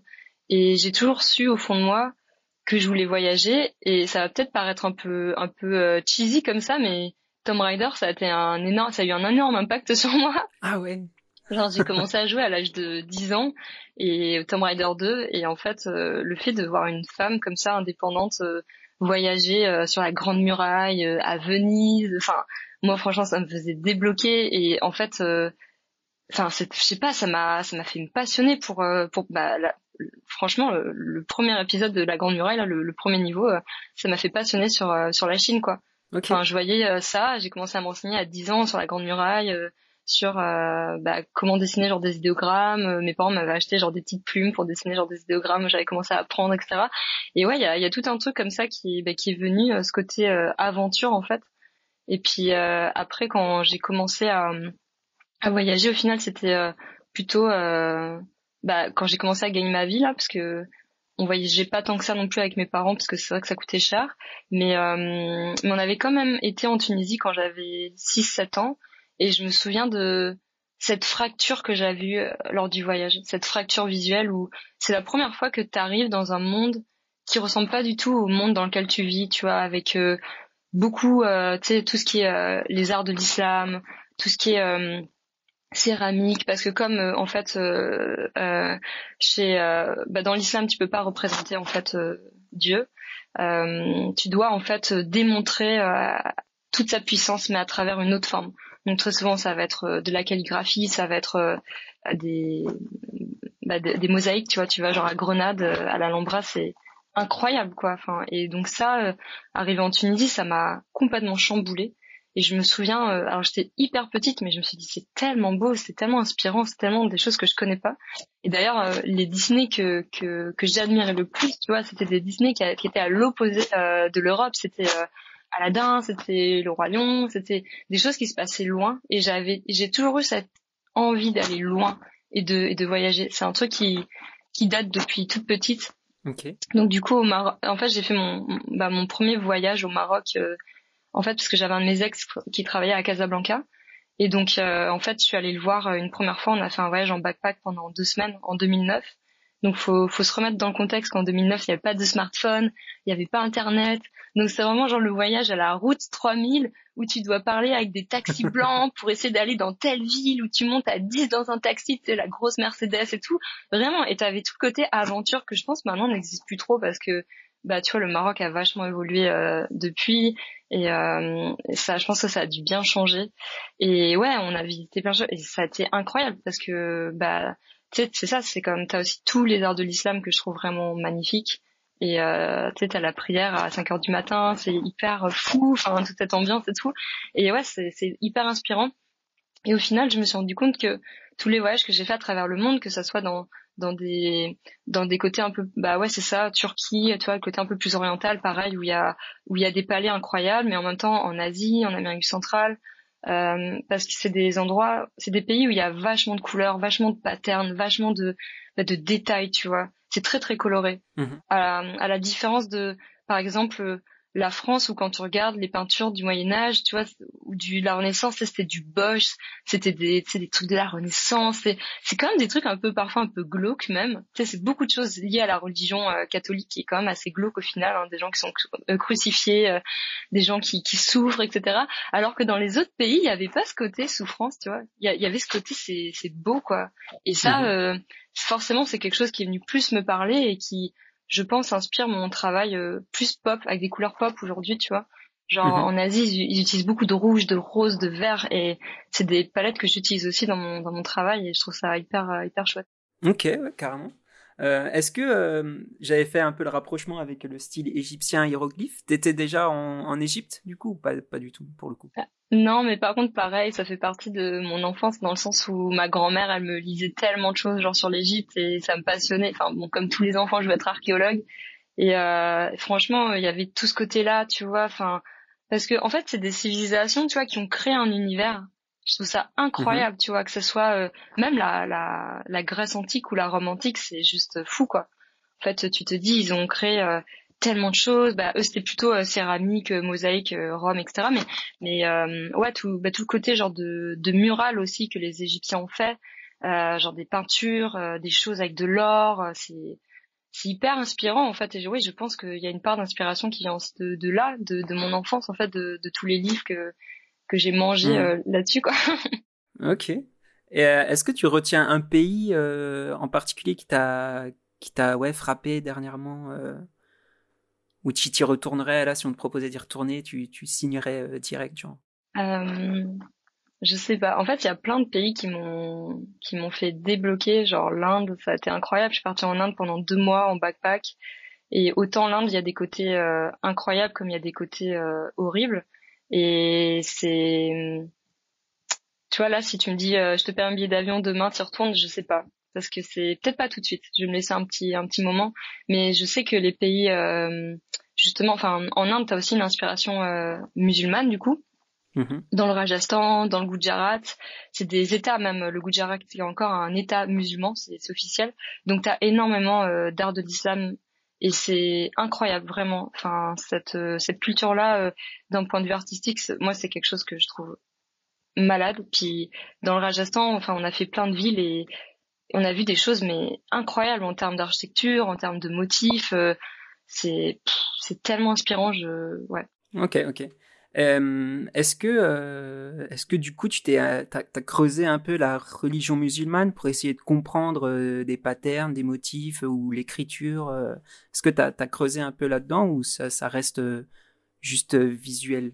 Non, ça reste visuel parce que bon, il y a aussi un truc, on en avait parlé lors de la première rencontre, mais j'essaie de faire attention à de plus en plus ne pas faire de la réappropriation culturelle parce que ça reste que ce n'est pas ma culture en fait. Euh, même si euh, j'ai grandi avec ça parce que ma mère a toujours aimé ça aussi, genre euh, les arts de l'islam. Euh, elle me lisait les contes des mille et une nuits petites, tu vois. elle me parlait genre de l'Alhambra, de Grenade depuis que je suis petite. Elle me montrait des photos. Enfin, tu vois, c'est des choses. Enfin, c'est aussi pour ça qu'on était parti en Tunisie, c'est parce que ma mère c'était des pays que, voilà, elle était hyper attirée par ça. Et donc quelque part, je pense qu'elle m'a transmis ça. Et, et, donc bizarrement, ça fait partie de mon enfance, mais c'est pas ma culture. Donc c'est ça qui est compliqué. Parce qu'aujourd'hui, tu vois, tu peux pas euh, te réapproprier la culture d'autres personnes alors que c'est pas la tienne. Même si, euh, tu vois, euh, je pense de ma grand-mère, je dois avoir des origines andalouses, donc forcément avec les morts, tu vois, il y a dû avoir... tu sais, c'est aussi... Il y a eu tellement de, de, de colonisation à travers les siècles que quelque part, c'est aussi un... L'Europe, c'est un berceau, tu vois, c'est entre mhm. Rome, entre euh, euh, on a eu euh, tout un héritage aussi des bah, des Arabes qui sont venus. donc c'est ça, je pense, c'est un mix aussi que que qu'on a peut-être tous un peu et que j'ai dû digérer peut-être avec les avec les années pour créer mon style. Mais ouais, c'est ça. Je je veux pas. en fait, je veux pas essayer de trop dessiner dans ce dans ce style-là. J'essaie de faire attention parce que j'aimerais pas faire de la réappropriation culturelle sans m'en rendre compte. Et mhm. euh, je pense que c'est quelque chose qu'il faut faire attention aujourd'hui. Donc euh, j'essaie de rester inspiré sans, enfin j'espère rester inspiré sans euh, piquer le la, la culture de d'autres personnes. ouais, bien sûr. Ok. Ouais, c'est vrai qu'on n'en parle pas trop souvent. Moi, j'ai j'ai appris ce, ce, ce concept-là d'appropriation culturelle hyper récemment et, euh, et j'avais pas du tout cette notion-là euh, en tête et c'est ça, ça fait tellement sens en vrai. Ça peut tellement euh, être mal vu de la part de de la culture dont on s'approprie euh, l'identité, etc. Euh, vu vu de vu de eux, de leur point de vue. Et, et c'est vrai que ben ouais, c'est comme dit, c'est assez ouf. Enfin, je j'avais pas du tout ça en tête quoi avant. Ouais, bah et ça m'a fait grandir un petit peu, j'ai l'impression aussi de ce côté-là. Ouais, bah en fait c'est quelque chose. Moi j'ai appris ça à Montréal parce que en fait au Canada, les gens font hyper attention euh, au côté euh, à chaque individu, tu vois. Donc on va toujours être euh, ok, il faut qu'on respecte euh, telle communauté, telle communauté. Puis il y a un côté en France, mais parce qu'on est un pays colonisateur où en fait on s'est jamais trop remis en question. Et puis on a toujours, on est toujours venu piquer genre un peu genre de travail euh, de d'autres cultures, etc., sans vraiment se mettre en question. Puis c'est sûr que la première fois en fait que ça m'est arrivé, c'est parce que on m'avait donné carte blanche pour un projet en motion euh, pour euh, le métro de Montréal. Donc il y avait une mosaïque d'écrans, il y avait 50 écrans, enfin une, mosaïque qui, qui, était constituée de, de 50 écrans. Ils m'ont dit ta carte blanche, tu fais ce que tu veux. Moi je me suis dit vas-y j'en mets, je vais faire un compte visuel, trop bien, je vais faire les mille et une nuits parce que bah voilà c'est ma mère, elle me lisait ça. Euh, je regardais le dessin animé sur France 3 qui s'appelait Sherazade, que je trouvais complètement fou à l'époque, qui nous emmenait vraiment dans des dans des univers euh, complètement psychés, un peu à la Dali. Et moi, ça m'inspirait vachement plus que que les choses euh, bah, que genre Hansel et Gretel ou, ce genre de, de contes euh, européens, quoi, au final. Et en fait, quand j'ai proposé ça à l'équipe de Montréal, ils m'ont dit tu peux pas faire ça parce que c'est la réappropriation culturelle je peux pas. Et donc j'ai fait mais pourtant euh, c'est c'est ce que enfin c'est ce que j'ai lu dans mon enfance c'est ce qui m'impacte. J'ai pas envie de raconter euh, un je sais pas un folklore euh, canadien ou français en fait ça m'intéresse pas. C'est pas quelque chose qui me parle en fait. Et ils m'ont dit oui mais malheureusement tu peux pas faire ça. Du coup c'est en 2018 et à l'époque je comprenais pas vraiment. Puis depuis je me suis remise en question. J'écoutais des podcasts j'écoutais des gens autour de moi. Et c'est vrai que bah je me suis rendu compte du problème que ça posait. Et j'en ai conscience euh, et donc du coup, bah, je j'ai créé un, un compte propre à moi en fait, qui était pas mal inspiré de, mes voyages aussi. Où au final, c'est un c'est un un projet qui se passe dans une temporalité. Donc euh, on ouvre en fait le compte en Égypte euh, au petit matin. Ensuite, on arrive dans un dans un milieu plutôt inspiré de du côté l'ancienne Perse ou ce genre de choses. Après, à midi, on arrive, je sais plus, dans une jungle avec des animaux magiques. Ensuite, on passe par l'Inde, euh, une parade indienne avec euh, comme une sorte de gros carnaval. Et en fait, on finit comme ça euh, par un par un cycle en fait qui qui se finit par un paysage de nuit avec des astres, etc. Et dans ce paysage avec des astres où j'avais animé pas mal de choses, j'avais fait trois petits personnages comme trois rois mages. Et en fait, là, ils m'ont dit, ah, pareil, tu peux pas mettre trois rois mages, ça a un rapport avec la religion. Donc euh, j'ai fait ok, je fais un, roi, enfin une reine qui regarde euh, le paysage céleste. Et donc il y avait plein de petits détails comme ça qu'il fallait pas que, bah, que j'utilise. Et je me souviens qu'à l'époque ça m'avait fait un peu euh, rousse péter. Mais maintenant je, je comprends en fait pourquoi. Et je suis vraiment, euh, franchement, enfin c'est con, hein, c'est très québécois genre de dire ça, mais j'éprouve beaucoup de, de, gratitude par rapport à ce que j'ai appris ici parce que ça m'a permis de m'élever, de m'ouvrir l'esprit sur des problématiques qu'en tant que personne blanche on se rend pas compte tous les jours. Et euh, je trouve que ici les gens sont vachement plus avancés et dans le travail euh, même ça se ressent. Au final c'est quelque chose de, enfin je trouve que c'est un cercle vertueux parce que on, même au sein du travail euh, on est plus respecté en tant que personne, en tant que personne femme aussi. Euh, je suis plus légale d'un homme ici. On va plus me confier des, des gros projets alors qu'en France potentiellement euh, avant j'avais pas ça. Et donc je trouve que c'est assez vertueux pour tout le monde, pour n'importe quel type de personne, n'importe quelle communauté, etc. Mmh. Ouais, carrément, carrément. Euh, comment t'as pu rebondir alors après euh, sur le sur cette fresque dans le métro euh, dans le métro? T'as as changé complètement? Ouais, en fait, je me suis dit ok bah c'est peut-être l'occasion d'inventer autre chose. Et euh, comme j'aimais bien, euh, j'ai toujours aimé écrire des petites histoires. Enfin, et donc là, je me suis dit bah je vais m'inventer un, un mini conte visuel. Puis je vais essayer de faire rentrer les gens dans mon univers grâce à un conte. Et après, je l'avais fait aussi également. Euh, j'avais fait une collaboration pour euh, une marque de vêtements. Ils avaient sorti une collection capsule avec moi en 2018 aussi. C'était euh, six mois après. Puis j'avais plutôt que de juste faire des visuels pour une marque de vêtements, j'avais inventé un compte aussi pour chaque visuel que j'avais que j'avais inventé, enfin que, que j'avais créé. Et donc je trouvais que ça rajoutait un nouveau niveau de lecture à l'art en fait, et que c'était pas juste je crée une collection de vêtements, mais je crée des visuels qui ont une histoire avec un conte derrière et puis ça c'est quelque chose qui englobe plusieurs choses. Et quelque part je trouve que ça renvoie beaucoup à mon univers qui est multidisciplinaire au final. Quand je vais faire quelque chose j'aime bien travailler les choses sous tous les sur plein de supports et et sous tous les plans. Donc je trouve que ça renvoie pas mal à ma personnalité en fait qui est de pas juste euh, m'enfermer dans une seule case mais c'est de prendre plusieurs euh, éléments pour faire un, un ensemble. Ok ok ok cool euh, bah, franchement, on peut pas euh, mieux résumer, je pense, euh, ton travail qu'avec cette phrase-là, qui a, qui a tout euh, parfaitement résumé. du coup, toi, quels sont tes, tes projets à venir là pour, pour 2023 Est-ce que tu peux nous, nous en parler un petit peu? Alors là, c'est marrant parce que moi, je pars toujours en voyage au mois de janvier parce qu'en janvier, j'ai zéro travail. Donc, tu sens que les clients, ils mettent du temps avant de, avant de redémarrer. Donc là, c'est cool parce que je suis rentrée du Vietnam il y a deux semaines. Et là, euh, tous les clients euh, commencent à me contacter. Donc c'est un peu, là il y a encore pas mal de choses. C'est pas encore euh, à 100% validé. Ce qui est validé, c'est que là je vais faire une, une murale pour une compagnie de, justement qui met en avant les femmes au sein du travail, etc. Enfin, qui vont faire des formations dans les entreprises. Donc, c'est quelque chose qui me parle, c'est clair. Mhm. donc, je trouve ça très bien de mettre ma, ma main à la pâte avec ce genre de projet. Euh, et puis après les autres projets qui arrivent, ça va être euh, des mix entre parfois de l'illustration euh, pour une marque.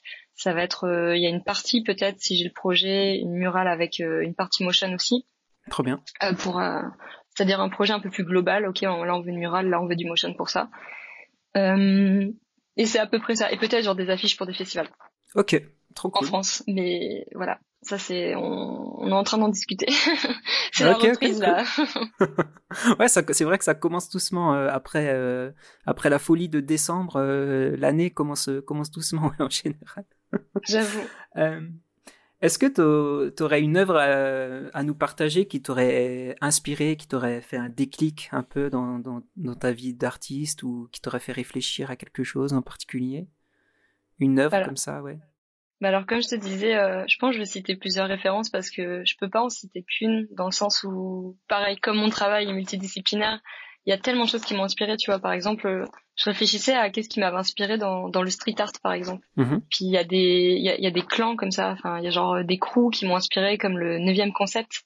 C'était ceux qui faisaient genre les bouteilles de Desperado à l'époque, euh, tout le côté hyper graphique dans les années 80, 98, 99 eux ils m'ont vachement inspiré d'ailleurs je leur, je leur avais écrit euh, quand j'avais genre 20 ans pour leur dire que je kiffais trop genre leur travail. Et le gars m'a dit vas-y euh, envoie-moi genre ton adresse postale et je t'envoie un pack de stickers gratos. Et je me souviens j'ai fait waouh ils sont beaucoup trop cool et tout. Il y a les 123 clans aussi qui est un, un collectif euh, de street artistes. Bon maintenant ils ont 45 50 ans mais à l'époque quand j'avais 15 ans c'était fou quoi. Enfin même encore aujourd'hui ils font des murales. Maintenant ils sont à, ils sont à Los Angeles mais ils étaient à Montréal avant et en France. Et euh, ils m'ont vachement inspiré en termes de street art tu vois. Ils ont vraiment développé euh, leur style et ils ont ils ont montré que tu pouvais être capable d'avoir une carrière dans le street art et d'être bien payé et en faisant des trucs cool quoi. Euh, après en termes de de films bah ouais en fracture visuelle enfin tu vois je, dois citer Akira de Otomo Mind Game et Amer Béton des studios 4C ça a été des fractures visuel pour moi parce que c'est des films complètement fuckés en fait. Tu regardes Mind Game et Amer Béton, ils t'emmènent dans des endroits mais tellement fous que quand j'ai vu ça, je me suis dit c'est pas possible en fait. C'est c'est enfin ça a beaucoup inspiré mon travail. je pense que le côté tu sais de ma part où je dessine des animaux un peu un peu un peu bizarre là, ça vient aussi du tu sais Amer Béton, on a beaucoup ce côté-là avec Black and White, tu sais le côté un peu euh, sombre de White euh, qui qui est là et tout ce côté euh, bah même à la Miyazaki des personnages, tu vois, genre avec les grands loups qui dessinent euh, dans Princesse Mononoke ou, ou, tous les animaux un peu bizarres. Je pense que ça vient, c'est mon travail est beaucoup inspiré de ça. Et à chaque fois que j'ai regardé ces films étant plus jeune, ça a vraiment eu un impact sur moi euh, très fort. Ok, trop bien. Et après, d'un point de vue motion design, euh, je dirais le travail de Horitor, qui est un artiste israélien, je pense, et qui, a un qui fait un travail visuel hyper poétique et onirique, beaucoup dans la répétition d'animation et ça, ça a été aussi quelque chose où je me suis dit, waouh, c'est tellement beau. Et je pense que ça a dû, j'ai dû m'en inspirer dans mon travail de, de VJ aussi. Ok, trop bien. Mais là, je, je crois que je connais euh, aucun des noms. ah ouais? Je crois que je connais aucun des noms. Où il y a, ouais, euh, un, 123 clans et Akira que je connais, mais sinon. je connais. Mais c'est bien, comme ça, ça va me faire un peu de ma culture. Euh, ma culture après, là, je vais passer mon après-midi à aller, à aller chercher tout ça. Trop cool, merci pour, euh, pour le partage. Euh, quelle est ta, ta boisson apéritive euh, préférée? Alors c'est marrant cette question parce que bah, à la base je t'aurais dit euh, vin rouge, pinot noir, euh, vin nature et tout. Mais euh, franchement cet été j'ai redécouvert le pastis en faisant une murale à Montréal. et en fait c'était beaucoup trop drôle parce que donc j'ai fait une murale pour pour Ubisoft en fait pour les 25 ans, qui était le plus grand mur que j'ai jamais fait. Donc c'était un gros défi, mais j'étais trop à fond parce qu'en plus au mois d'août, alors tu sais que tu vas bronzer en même temps, tu mets du son dehors et tout ça. Et en fait, euh, j'avais deux assistants qui étaient deux Québécois et l'un d'eux, euh, Gab, m'a fait trop rire parce qu'en fait c'est un Québécois mais qui connaît full le rap français. genre plus que moi, donc on a mis du gros PNL et tout. Et en discutant, à un moment donné, on s'est dit, vas-y, t'écoutes du rap, vas-y Marseille, vas-y, on, vas-y, genre pastis pétanque, quoi. Et en fait, on est, on est, je dit, je l'ai mis au défi de faire une pétanque. J'ai dit vas-y, moi je, je t'aligne. Euh, on a fait de la pétanque avec mon grand-père, genre dans le sud-ouest euh, et tout. Et en fait, euh, du coup, un, soir, on a ramené, euh, je suis allée acheter une grosse bouteille de pastis au Québec, donc ça coûte vachement plus cher qu'en France. Et, euh, et donc on, s'est fait un pastis pétanque euh, le soir après la murale bah, pour décompresser. Et en fait j'ai redécouvert ça et c'est tellement frais que ça passe tout seul et en plus ça coûte pas cher quoi. Au final t'achètes une grosse bouteille pour pas grand chose parce qu'il faut savoir que l'alcool au Québec est super cher. Donc t'en as très vite pour euh, beaucoup de, bah, de dollars et au final euh, là il y a un côté où tu vois où tu partages, tu remplis ton verre, tu sais, un côté hyper euh, tu sais c'est pas juste toi t'es là avec ton verre mais tu partages, tu vois et ouais, du coup je dirais le le pastis franchement. Carrément, OK. c'est vrai que en plus il me semble que c'est la boisson alcoolisée la plus vendue en tout cas en France, il me semble. Euh, avant le vin, carrément. Donc, euh, c'est assez ouf. Les pastis, pastis euh, un peu sous-côté. Un peu sous-côté, ou bien. Enfin, sauf à Marseille, quoi, ou dans le sud, où là-bas, c'est ouais, c'est la religion, quoi. Pratiquement. C'est clair. Mais en vrai, c'est super frais. voilà. Je conseille à tout le monde de, de redécouvrir le pastis en été. C'est plutôt cool. à mélanger avec de l'eau, attention. attention. Oui, toujours. Sinon, ça brûle la langue, je pense. Euh, est-ce que tu aimerais voir quelqu'un en particulier sur, euh, sur le podcast? Ouais, alors moi je vais parler de, de deux personnes euh, qui m'ont beaucoup inspiré. Alors la première personne, il s'appelle Rémi Vincent, qui est Tetsouille en fait, qui est en fait un, un, motion designer de Montréal, mais qui est français aussi, avec qui justement j'ai collaboré sur Jane et sur bah, plein de projets.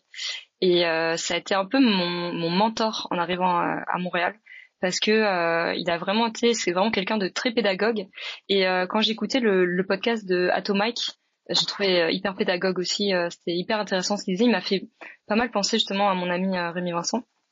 Et, et c'est quelqu'un qui m'a vachement appris dans le motion design et qui a vraiment pris le temps de me montrer bah, des plugins ou ce genre de choses. Et du coup, je trouve qu'il a, je pense que ça serait vraiment intéressant de, de l'entendre par rapport à, à, son approche et aussi parce qu'il crée des univers assez euh, flashy, pété, euh, loufoque. C'est, c'est assez marrant. Et maintenant, il enseigne euh, à, dans une des universités de Montréal en motion. Donc, ouais, il y a un côté vraiment cool. Et la deuxième personne, c'est Eulan. Ah, yes. Donc Jordan Coelho, qui est en fait m'a fait halluciner parce que en fait on s'est connus à Montréal et puis c'était c'est quelqu'un qui a 8 ans de moins que moi, mais il m'a toujours fait halluciner sur la technique en motion design. C'est-à-dire que quand il y avait un problème, il arrivait toujours à trouver une solution il arrivait toujours à se dépatouiller pour essayer à trouver quelque chose, etc. Enfin, quelque chose de hyper créatif. Et vraiment, techniquement, euh, même à 21 ans, il me faisait débloquer. Et du coup, euh, là, il a acquis encore plus euh, en technique. Maintenant, il a trouvé son propre univers. Et je pense que ça serait intéressant aussi de, l'interviewer par rapport à ça. Ouais, carrément. Carrément. On l'avait rencontré bah, au Motion Motion l'année dernière. Il avait une petite expo avec, avec un filtre en réalité, réalité virtuelle. Et c'était trop cool, c'était trop ouf. Trop trop ouf. Ouais, ça a l'air vraiment nice ce qu'il fait maintenant. Puis il est aussi parti dans le monde des NFT, il a développé son style et tout. Donc euh, ouais, il est, il est très euh, justement c'est ça que j'aime bien chez lui, c'est qu'il a un côté très très technique et a toujours essayé de trouver des solutions. Et puis moi je trouve ça fou quoi, parce que moi qui suis plutôt en train de pas de m'empâter genre dans le motion, lui à l'inverse il a encore ce côté un peu euh, de fougue peut-être tu vois le fait qu'il soit plus jeune aussi tu sais quand t'es plus jeune t'as envie de trouver plein de plein de techniques.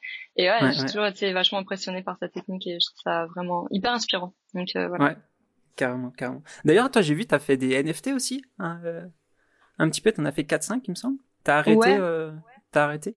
Ouais, j'ai arrêté. En fait, euh, c'était quand en avril 2021, je pense, quand ça commençait à, à popper là avec Beeple euh, et tout ça. bah, tout le monde a voulu en faire et j'ai j'ai un gars qui m'a écrit sur Instagram, il m'a dit écoute, euh, j'ai une invitation à Foundation pour toi. Est-ce que ça te chauffe? Alors, là, j'ai dû m'embarquer dans le monde de la crypto. donc justement, mon ami Rémi Vincent m'a beaucoup aidé parce qu'il connaît tout. Alors putain, tu sais, ouvrir un, un, wallet, tout ça, c'est tellement compliqué. puis au final final, ouais, j'ai réussi à vendre quatre euh, NFT. Puis pour mon premier NFT, j'avais vraiment envie déjà de faire une illustration animée, de pas juste faire une illustration parce que je trouvais ça trop simple. Et comme c'était mon premier, j'avais vraiment envie que les gens ils, aient envie d'avoir un tableau chez, eux. Je l'ai vraiment pris comme ça. Pas juste je mets une j'essaie de la vendre pour me faire du cash, mais je veux faire vraiment une œuvre à part entière qui représente quelque chose. Et donc pareil, j'ai en dessous de chaque illustration, j'ai écrit comme un petit conte, enfin comme un trois lignes, tu vois, qui expliquait en fait euh, le conte un peu vite fait, l'histoire en fait de, de, de cette illustration-là, et j'aime beaucoup faire ça. Et donc euh, dans l'idée, si les NFT euh, continuaient et fonctionnaient, parce que là c'est crash, euh, c'est crashé total, mais j'aimerais ça essayer de, ouais, d'essayer de, faire des petits contes visuels et de, de le mettre en image et de l'animer parce que c'est vraiment des, des formats qui me, qui me conviennent bien, en fait, je pense. Ouais, j'ai l'impression, ouais, le storytelling, il prend de plus en plus de place un peu dans, dans ta réflexion. Ouais, bah, j'aimerais bien faire plus de projets comme ça, mais c'est juste que auprès des clients, comme ils ont déjà une marque, tu sais, ils veulent pas que tu rajoutes un mm. storytelling spécialement. Mais si c'est des projets, tu vois, là, par exemple, euh, clairement, le NFT, c'était du projet perso que j'ai fait le soir euh, après, après le travail. Et donc, euh, j'avais vraiment envie de, de d'amener ça parce que c'était très personnel quoi donc euh, et j'aime bien les trucs très euh, pas ésotériques mais tu sais qui partent un peu dans des dans des contes anciens tu vois où tu inventes une fausse euh, enfin je sais pas une, fausse culture ou enfin tu sais c'est plein de choses que enfin tu sais je pense que je suis inspirée tu vois beaucoup aussi par la la Grèce antique la Rome antique enfin tu vois tous les trucs que mm. tu lisais quand tu étais petit donc euh, bah, des statues un peu euh, toutes seules dans des endroits un peu où je sais pas, c'est des trucs qui m'inspirent. C'était très NFT aussi, tu vois, genre bah, Beeple, Fuck Render, euh, ce genre de gars là. C'était un peu la, la mode aussi à ce moment-là, donc voilà. Ok, ok, ok. Et euh, ouais, petite dernière question, pourquoi Dalcafine? Est-ce qu'il y a, y a la racine par rapport à ton prénom? Ouais, bah ouais. ouais. En fait, c'est juste que c'est sûr que s'appeler, tu vois, Delphine Dussault, euh, c'est mon nom et mon prénom, euh, c'est un peu boring. Donc euh, au final, ouais, c'était un délire quand j'étais plus jeune et en fait, ça s'est transformé en, en Dalcafine. Et puis au final, j'avais commencé comme ça, genre sur Vimeo. À l'époque, on postait nos trucs en animation sur Vimeo il y a genre 15 ans, il y a genre 12 ans. Et en fait, bah parce qu'il fallait que je trouve un nom, je voulais pas m'appeler par mon nom mon prénom. Puis au final, après les gens bah c'est un peu resté. J'ai demandé aux gens est-ce que je garde ce nom ou pas? Les gens me disaient ouais non c'est cool, euh, c'est quand même court et tout. Le seul problème c'est que ça s'écrit euh, avec un KH et les gens ne savent jamais si c'est un F, si c'est un PH, si c'est un KH. Donc les gens souvent mélangent les lettres. Donc euh, je suis obligée de leur dire ouais faites juste attention à l'orthographe s'il vous plaît.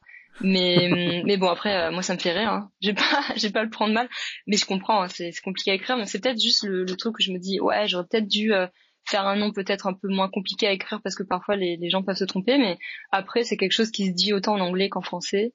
Donc j'ai l'impression que euh, voilà, c'est plutôt bien pour un pour un pseudo. Ok ok. Top, bah merci euh, merci pour ce partage Delphine. On met tout euh, pour, pour les curieux, on met tout euh, tous tes liens euh, en description pour qu'ils aillent un peu checker euh, ton taf. Et puis et puis à bientôt peut-être. Bah ouais, merci à vous pour le pour l'enregistrement, le podcast, c'est super chouette en vrai, je suis vraiment contente de participer, de participer à ça parce que c'est pas tous les jours qu'on nous demande notre démarche. Puis là, le fait de prendre le temps de pouvoir parler de son travail, de, de ses expériences et tout, je trouve ça vraiment chouette. Cool, bah ça fait trop plaisir. À bientôt. Ciao, ciao. Salut, bye. Merci d'avoir écouté ce nouvel épisode du podcast. On espère que ça vous a plu. Un grand merci à notre invité de nous avoir donné de son temps et pour toutes les infos qu'elle nous a partagées. N'hésitez pas à aller la suivre sur ses réseaux. Quant à nous, retrouvez les apéros motion design sur tous les réseaux. Sur ce, je vous dis à bientôt et restez attentifs pour découvrir de nouveaux quotidiens et parcours de créatifs dans le prochain épisode du podcast. À très vite!